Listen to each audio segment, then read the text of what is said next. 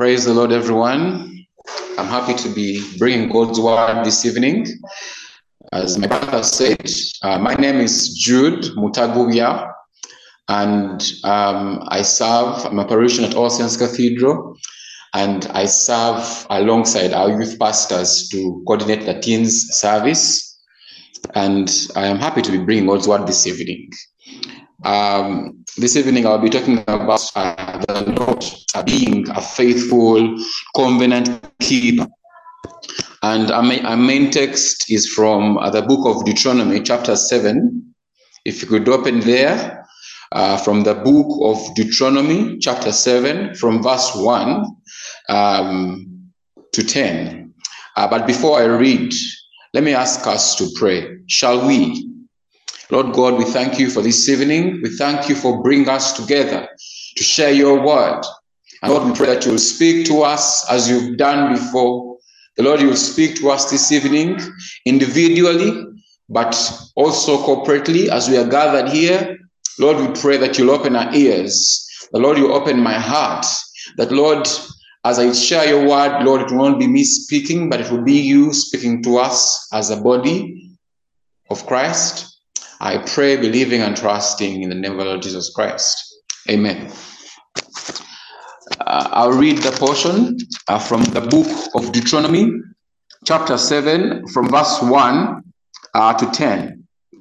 Verse 1 When the Lord your God brings you into the land that you are entering to take possession of it and clears away many nations before you the Hittites, the Girgashites, the Amorites, the Canaanites, the Perizzites, the Hivites, and the Jebusites. And when the Lord your God gives them to you to defeat them, they must devote them to complete destruction. You shall make no covenant with them and show no mercy to them. You shall not intermarry with them, giving your daughters to their sons or taking their daughters for your sons. For they would turn away your sons from following me to serve other gods. Then the anger of the Lord would be kindled against you, and he would destroy you completely. But thus shall you deal with them. You shall break down their altars and dash in pieces their pillars, and chop down their asherim, and burn down their carved images with fire. For you are a people holy to the Lord your God. The Lord your God has chosen you to be a people for his treasured possession out of all the peoples who are on the face of the earth.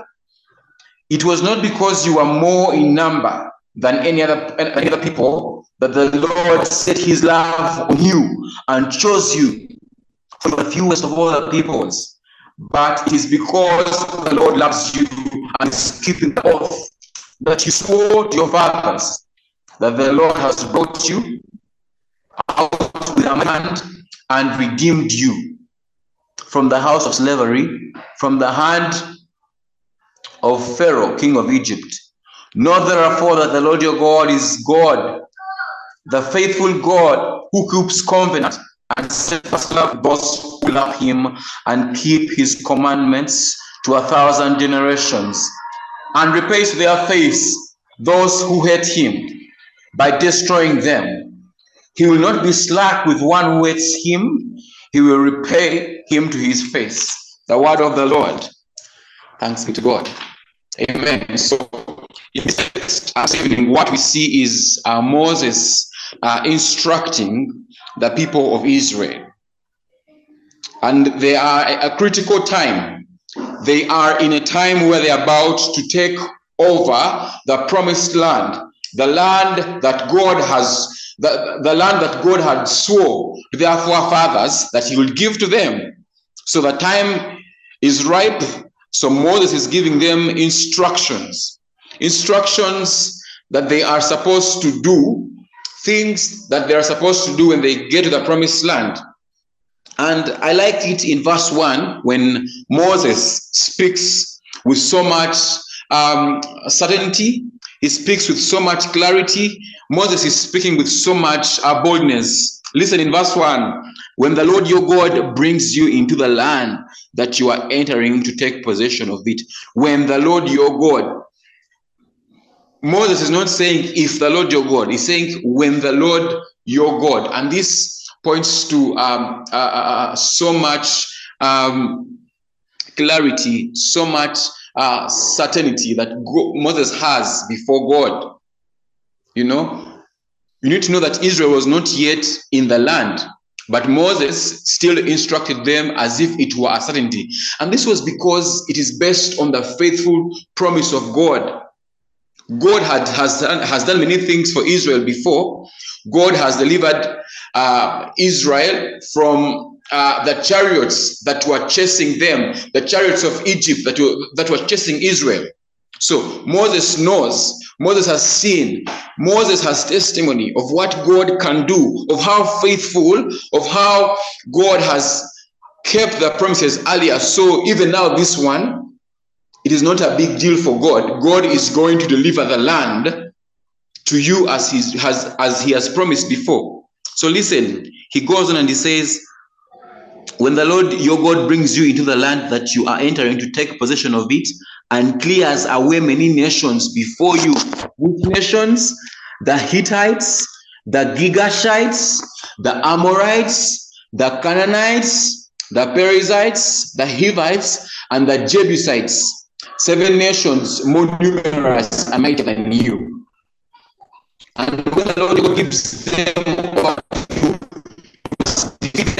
must devote them to complete destruction. So it says that Israelites entering a promised land, into a land that is foreign to them. Their nations occupying the land, but the Lord is telling them to completely destroy, to completely deal, to completely uh, uh, devote these nations to complete destruction. Moses is saying that these nations are stronger these nations are mighty. So therefore, Israel is not able to, to, to, to win these nations in their own strength. Israel must must depend on God. They must depend on God. If they are depending on God, they are going to be able to defeat the, the, the the, the Canaanites, the Perizzites, the Hivites, the Jebusites, and all those tites. They're going to be able to defeat that nation if they depend on God because it is the Lord, their God, who is giving the nations over to them. So they must depend on God as they go into this foreign land. They must depend on God. Without God, it's going to be a great. But God is them. God is giving them on Him. So God has brought Israel to face a challenge that is impossible in their own strength, but entirely possible in Him. It's with God. You know, we are living, um, if, if I could compare this uh, to the world we're living in today, the Bible tells us uh, a different point. We are not God. We to God. This world. As a believer, you don't belong to this world. But God has chosen you, God, God has handpicked you. Therefore, whatever you do must be to give Him the glory. It must, whatever, the way must be to give God the glory. So the Israelites, the Israelites are given an instruction to deal uh, with these nations, to destroy everything they find in this land complete destruction complete destruction Moses continues and says, You shall make no covenant with them, show no mercy to them. You shall not intermarry with them, giving your daughters to their sons or taking their daughters for your sons. For they will turn away from they will turn away your sons from following me to serve other gods. In other words, they will they will defect you in other words they will contaminate you with sin have nothing to do have, have nothing to do with people with these nations because as you all know these nations had consistently turned away from god they had devoted themselves to idol worship uh, worshiping the god called Asherim. you know, having carved images, and these were their form of worship. And Israel was a nation that God had picked for his own possession, a nation that God had chosen to worship him. Therefore, as they go into this new land, they are supposed to completely destroy this land. And the same is true for us today as Christians. God has chosen us. God has chosen us. And he has prescribed different ways in which we must live in this world. The Israelites go to completely destroy these, these, these tribes, these nations. Therefore, even as we live this world, we must um, listen to what God is telling us.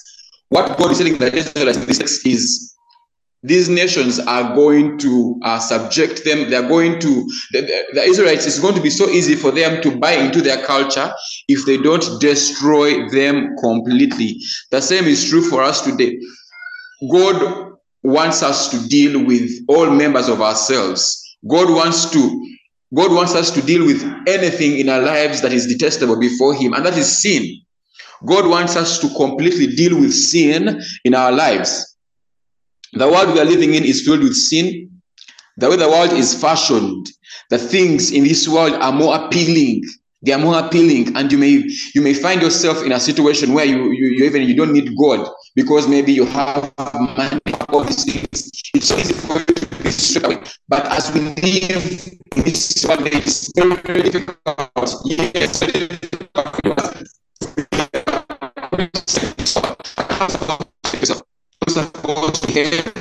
you are supposed to deal with sin completely.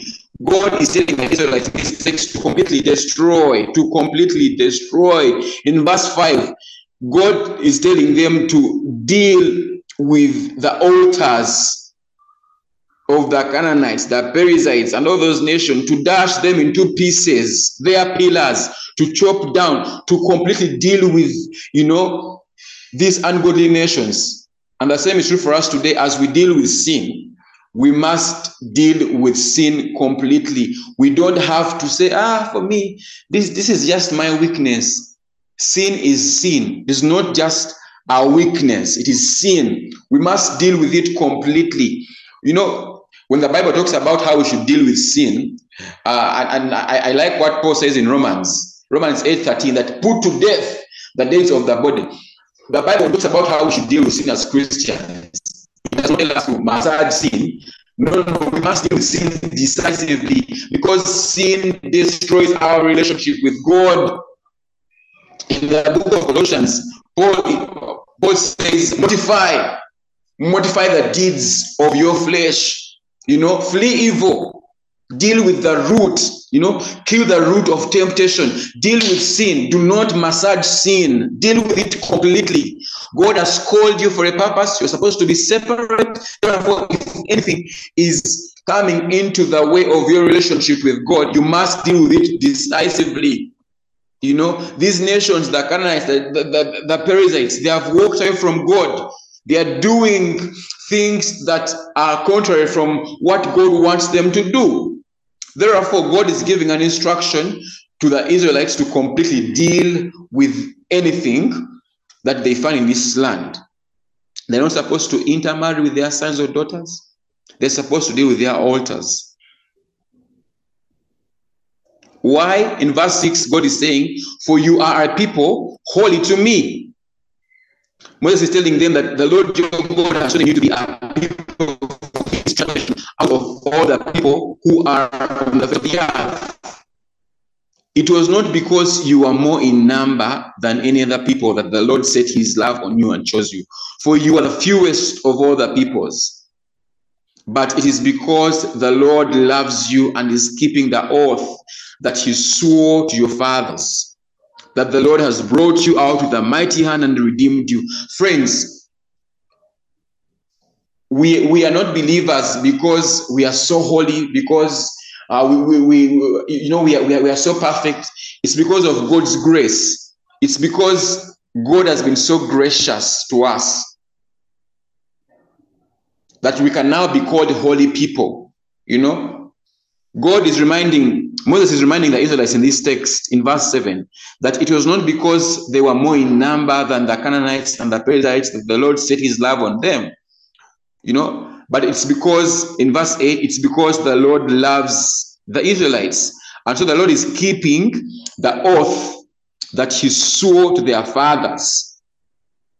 You know, it's because of God's love that all of us are believers this, this evening. It's because of God's faithfulness. It's because of God's love. And therefore, because God is faithful, it should be a motivation for us to obey Him. It should be a motivation for us to look to Him and trust Him. When He gives you an instruction, are you ready to, to, to, to obey it? We are under a new covenant with God as believers, a new covenant that Christ has laid his body down for, a new covenant that Christ has shed his blood for. That's how we come to be believers. And therefore, there's instructions. We cannot live the way we want to live, but we must live in a way that God appreciates, a way that God has instructed and prescribed through his word. God is faithful. God has loved us so much, but we must not take his love for granted as we live into this world. We, man, we must not take uh, his faithfulness for granted, but we must act. His faithfulness must be a motivation for us to be obedient. Therefore, we must deal with evil decisively as believers, we must be different from the world. We must be different from the world. We must deal with sin decisively, not massage sin. The Lord has been faithful to his covenant. He has preserved us. You know, he has done everything possible for us to now enter into his family. You know, when Paul writes in Ephesians chapter 2, he says, For you were once dead in your sin, but the Lord God, out of his grace, delivered you. We were once not a people.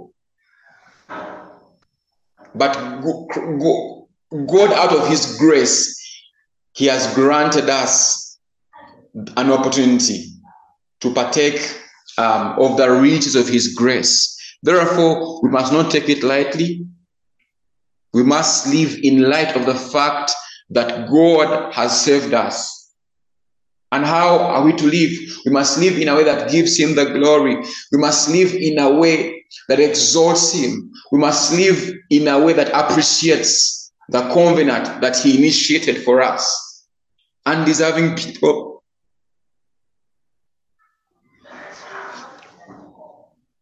We must live in a way that gives him the glory. And truth be told, many of us, uh, we do not want to completely destroy the sins which keep us from God's promised land of blessing and peace. You know, we want to weaken them and have some control over them. You know, God is telling the Israelites, do not just do not just weaken these nations, but completely, completely destroy them. Completely destroy them, utterly destroy them, utterly deal with the sin in your life Utterly deal with the sin in your life. Deal with the members of yourself. Put to death the deeds of your body. You know, deal with the root. Deal with the root. Don't just deal with the signs, deal with the root itself. Kill the root of temptation in your life. God is faithful to keep his promise. And therefore, as believers this evening, our encouragement is let us trust God. Let us depend on God. All of us know that Jesus Christ is coming back to take a church without stain or wrinkle, a church that is radiant, without stain. And therefore, every day it's a challenge for us to look to God, to look to this faithful, covenant keeping God and trust Him and trust Him for our future and trust Him for our destiny. You know, our destiny was our destiny, destiny for us to believe in Him and walk and obedience with Him. with Him. And therefore, when we think about those words, we should be challenged every day be the sin in our life. We can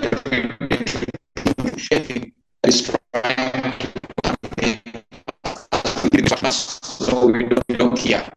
We don't at this world. Therefore, we should not conform to the patterns of this world.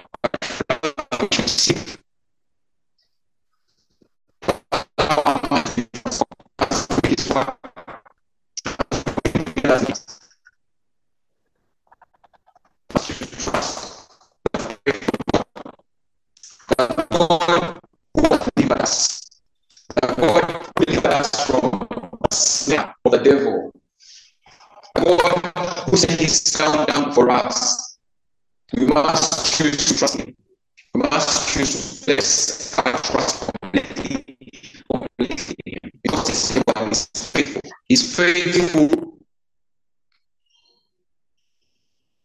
to fulfill the righteous promise. We really appreciate him. It is so bad when we come to the church that holy and keep walking in the same sin, the same sin. We must be decisive and deal with the sin in our lives. Shall we pray? Lord God, we come before you in humility. We come before you in humbleness, acknowledging that you are faithful and Lord is evident faithful in our lives, oh God. It is, it is evident that you are a covenant keeping God. Once you say a word, you are able to fulfill it. And therefore, this evening, God, the challenge is before us. Will you help us through the Holy Spirit to deal with any any sin in our lives, oh God? May we be decisive, oh God, in places where we have given the devil a foothold. Will you convict us through your spirit to return to you, to deal with that sin completely, to deal with the root of temptation completely, oh God? Will you convict us? Will you convict us again and again and again and again, oh God? Where we have given the devil a foothold, oh God, as a church, as individuals, in our places, oh God. Will you challenge us again? Will you remind us that it is because of Jesus Christ that we belong to you? It's because of the cause of Jesus Christ that we belong to you. May we choose to live obediently as people that are set apart, as people that have been lavished with love from you, oh God. May we not take lightly what you've done for us.